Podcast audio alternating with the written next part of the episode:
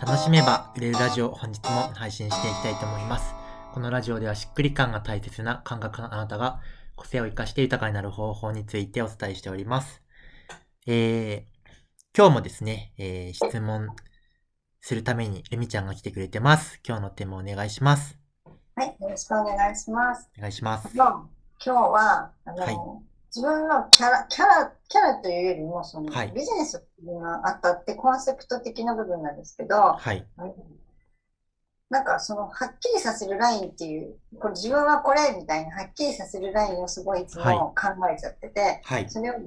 嫌なものは嫌ってベースでいくのか、それともはい好きなものは好きみたいな、そこの、なんだろう、その触れ方？触れ方っていうか、そこが、ちょっと、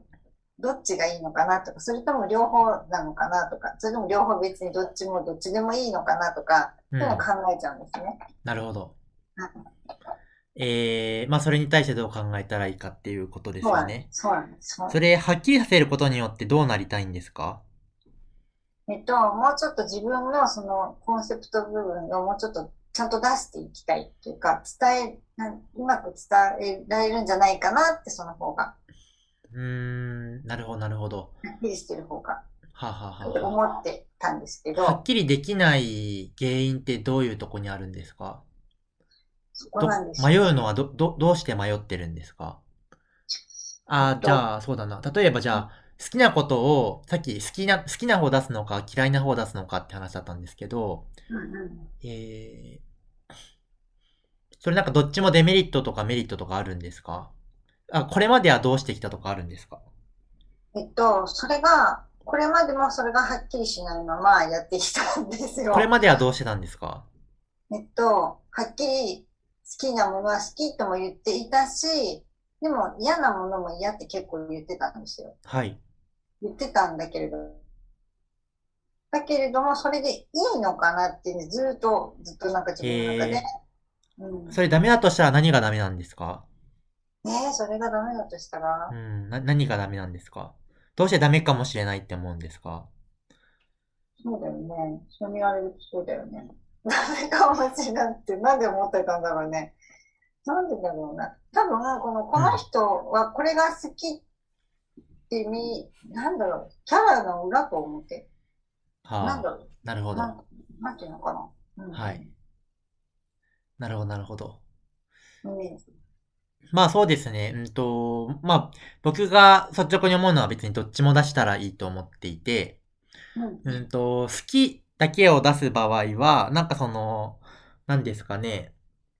聞きご、聞き、聞いた印象として、えー聞き心地のいい感じにはなるけど、なんかその、はっきりしない感じっていうかその、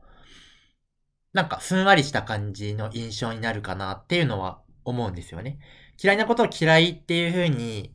まあ言うことによって、なんかさ、その、その人の性格っていうか価値観がすごいはっきり、まあ、伝わるのかなっていう感じはすると思うんですけど、でも好きと嫌いって表裏一体ですよね。なんかその、私はこういうことは嫌いだからこういうことをやりたくなくて、だからこういうやり方をやりたいんだよねっていう、なんかその、嫌いなものがあって好きなものができたりとか、なんなんだろう。好きなものがあって、だからそうじゃないものは嫌いみたいな感じで、それこそなんかその、なんだろう、それをどっちの面から伝えるのかっていう話だと思うんですけど、なんか、別になんかどっちも伝えたらいいんじゃないかなっていうのは、思いますけどね。なんか好きも嫌いも言えるのが一番いいのかなって思うんですよね。なんていうのかな。うんと、お客さんになるときに、お客さんになった後に幻滅されたくないわけですよ。なので、あの、自分の価値観とか考え方とか生き方みたいなことを全てトータルで分かってもらう。最終的には、お客さんになるよっていう時には分かってもらった上で契約していただきたいわけですよね。はい。って思った時に、なんかその、どうせは、どうせお客さんだったら分かっちゃうことっていうのは、もう先に全部出しといた方がいいんじゃないかなと思っていて、うんまあ、どの順、どの順番で出すのかみたいな話はあるかもしれないですけど、でもその、お客さんになる時までには、なんかその自分の価値観とかって全部分かってもらってた方がいいのかなというふうに思っていて、まあ、それを思うと、まあ別にどっちも、なんか、出したらいいんじゃないかなっていうふうに思いますよね。うんうん両方あっても別にやっぱいいのか。うん。なんか、まあ問題点がわからないって感じですかね。ただまあその、うーんと、嫌い、うん、嫌い。まあその、何に、何について書くのかっていうのはありますけど、うん何ですかね。なんか僕は、書くときに注意するのは攻撃にならないようにっていうのは、あの、注意はしますかね。その、こういうもの好きじゃないんだよねとか、あの、こういうものを自分は選ばないんですよねって、えうん。書くことはあるし、それは書いた方がいいんですけど、でもだからといってそれは、あその人が悪いわけではないっていうことがわかるようには気をつけて書きますけど、でもその、嫌いなものを嫌いって書くこと自体は、あの、すごい、むしろ大事なんじゃないかなって思いますし、でも、これ嫌い、これ嫌いばっかり言ってても、なんかその、じゃあ何がいいんだよっていう、あの、なるわけで、だから私はこういうスタイルがいいんですね。こういうスタイルを選んでるんですねっていう、なんかどっちも伝えられたらいいかなっていう気はしますけどね。ねそうですよね。まあ、攻撃になっちゃうっていうのは分かりました。それはやらない方がいいっていうか、そこは私も結構気をつけていろいろ書いたりはしてるつもりでいるんだけれども、ただ、その、そう、なんだろう。これ、これは嫌だっていう、やっぱりそこ、そ、なんかそこを出し、出してもいい、いいんだ、いいのかなっていう、その、出しちゃうんだけど、出しちゃうんだけど、自分ではやっぱり出しちゃうんだけれども、でも出してもいいのかな、みたいなうん。のが、ちょっとずっとあって、はい。で、お客さんになった人はそれが嫌だ、嫌なルミさんっていうのはわかるんですか？お客さんになったら、近づいてきた人は、それは、りわか、わかっちゃうことなんですか？その、そのことが好きじゃないって思っ、それは好きじゃないって私が思ってるっていうことが、お客さんがわかるかどうかっていうことですね。それは、わかるようには伝え、伝えてるつもりなんですね。ある程度は。それはわか、わかるようには、私はこれはあんまり好きじゃなくって、だけどこっちが好きなんだよねっていうのは、その両方は伝えるようにはしててう、ん。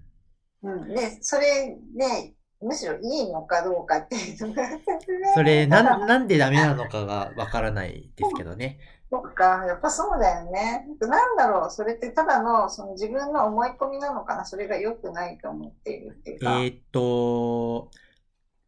最終的には、あの、自己納得感なんですね。あの、ビジネスのどこかに正解があるんじゃなくて、なんか自分が何を考えてそれを選択しているのかっていう話なんで、ううんと、私は好きも嫌いも出すんです。なぜならばっていうところで自分なりに納得した理由が、えーあるのであればいいっていう感じですよね。でももちろんそれも更新されていくんで、他の人の話を聞いたとき、あ、そっか、じゃあそういう考え方もあるよね。そっちの方がいいやって思ったときに、それを変えるっていうのは、えーいいわけですけど、でも今自分が選択していることに対して、えっと、少なくとも今この瞬間納得しているっていう感じじゃないと、そこになんか、そエネルギー漏れが発生するわけじゃないです。アクセルを全開で踏めないから、自分が今選択して実行していることに関しては、今はこれでいいって思って、あの、やっていきたいですよね。で、ルミちゃんの場合は、その、好きも嫌いも出したいんじゃないかなって思うわけですよ。やっぱそうなのか。わかんないけど。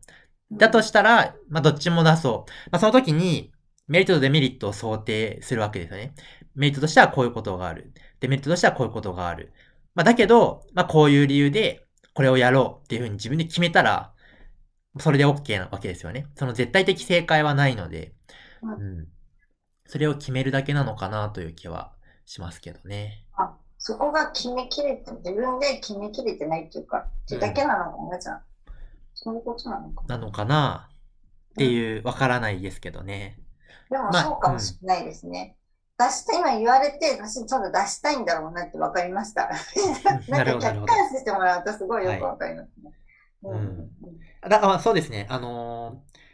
ーうんと、まずじゃあ、出さないという選択肢を取ったとしますよね。なんかその、うんなんだろう。じゃあ全ては出さずに限定するっていう時にうん、あのーそれが持続可能なのかっていうイメージをするわけですけど、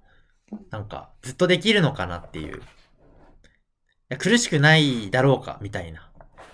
その時に、なんか、無理だなとか、続かないなとか、どっかで爆発しそうだなってなるなら、もうそれは、なんて言うんですかね、もう自分には、あんまり向いてないんだなっていう感じで、最初から捨てちゃった方がいいのかなっていう感じもしますけどね。そういうことか。うん。そうですね。確かにそうですね。うん。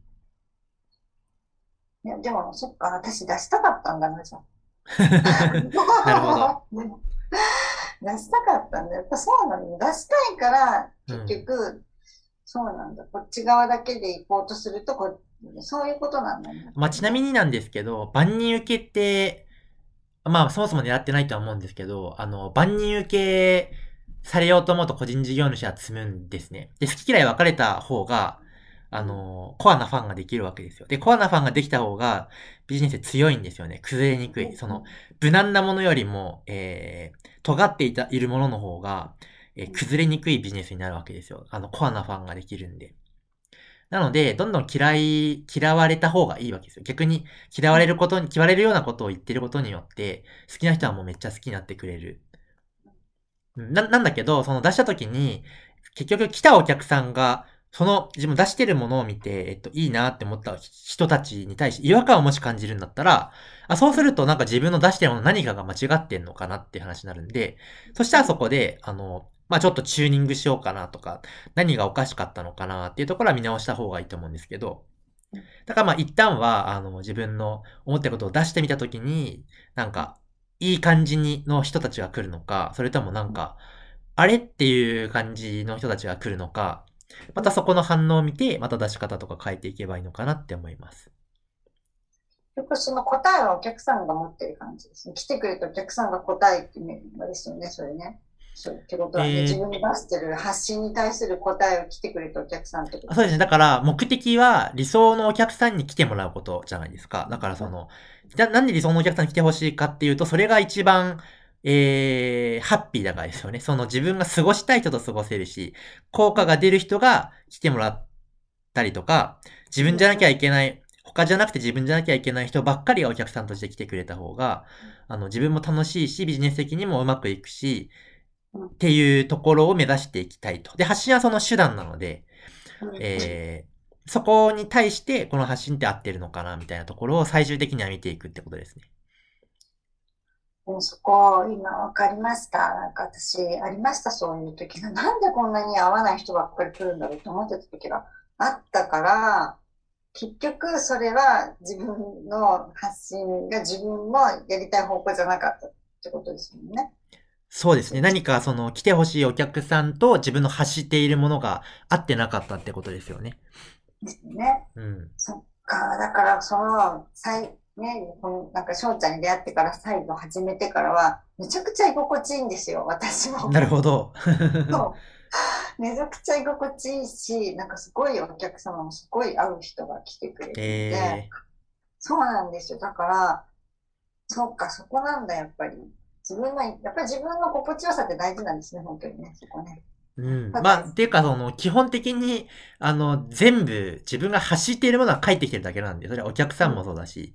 えー、現実の目の前にある全ては、過去自分が発してきたものが跳ね返って、ここにあるだけなんで、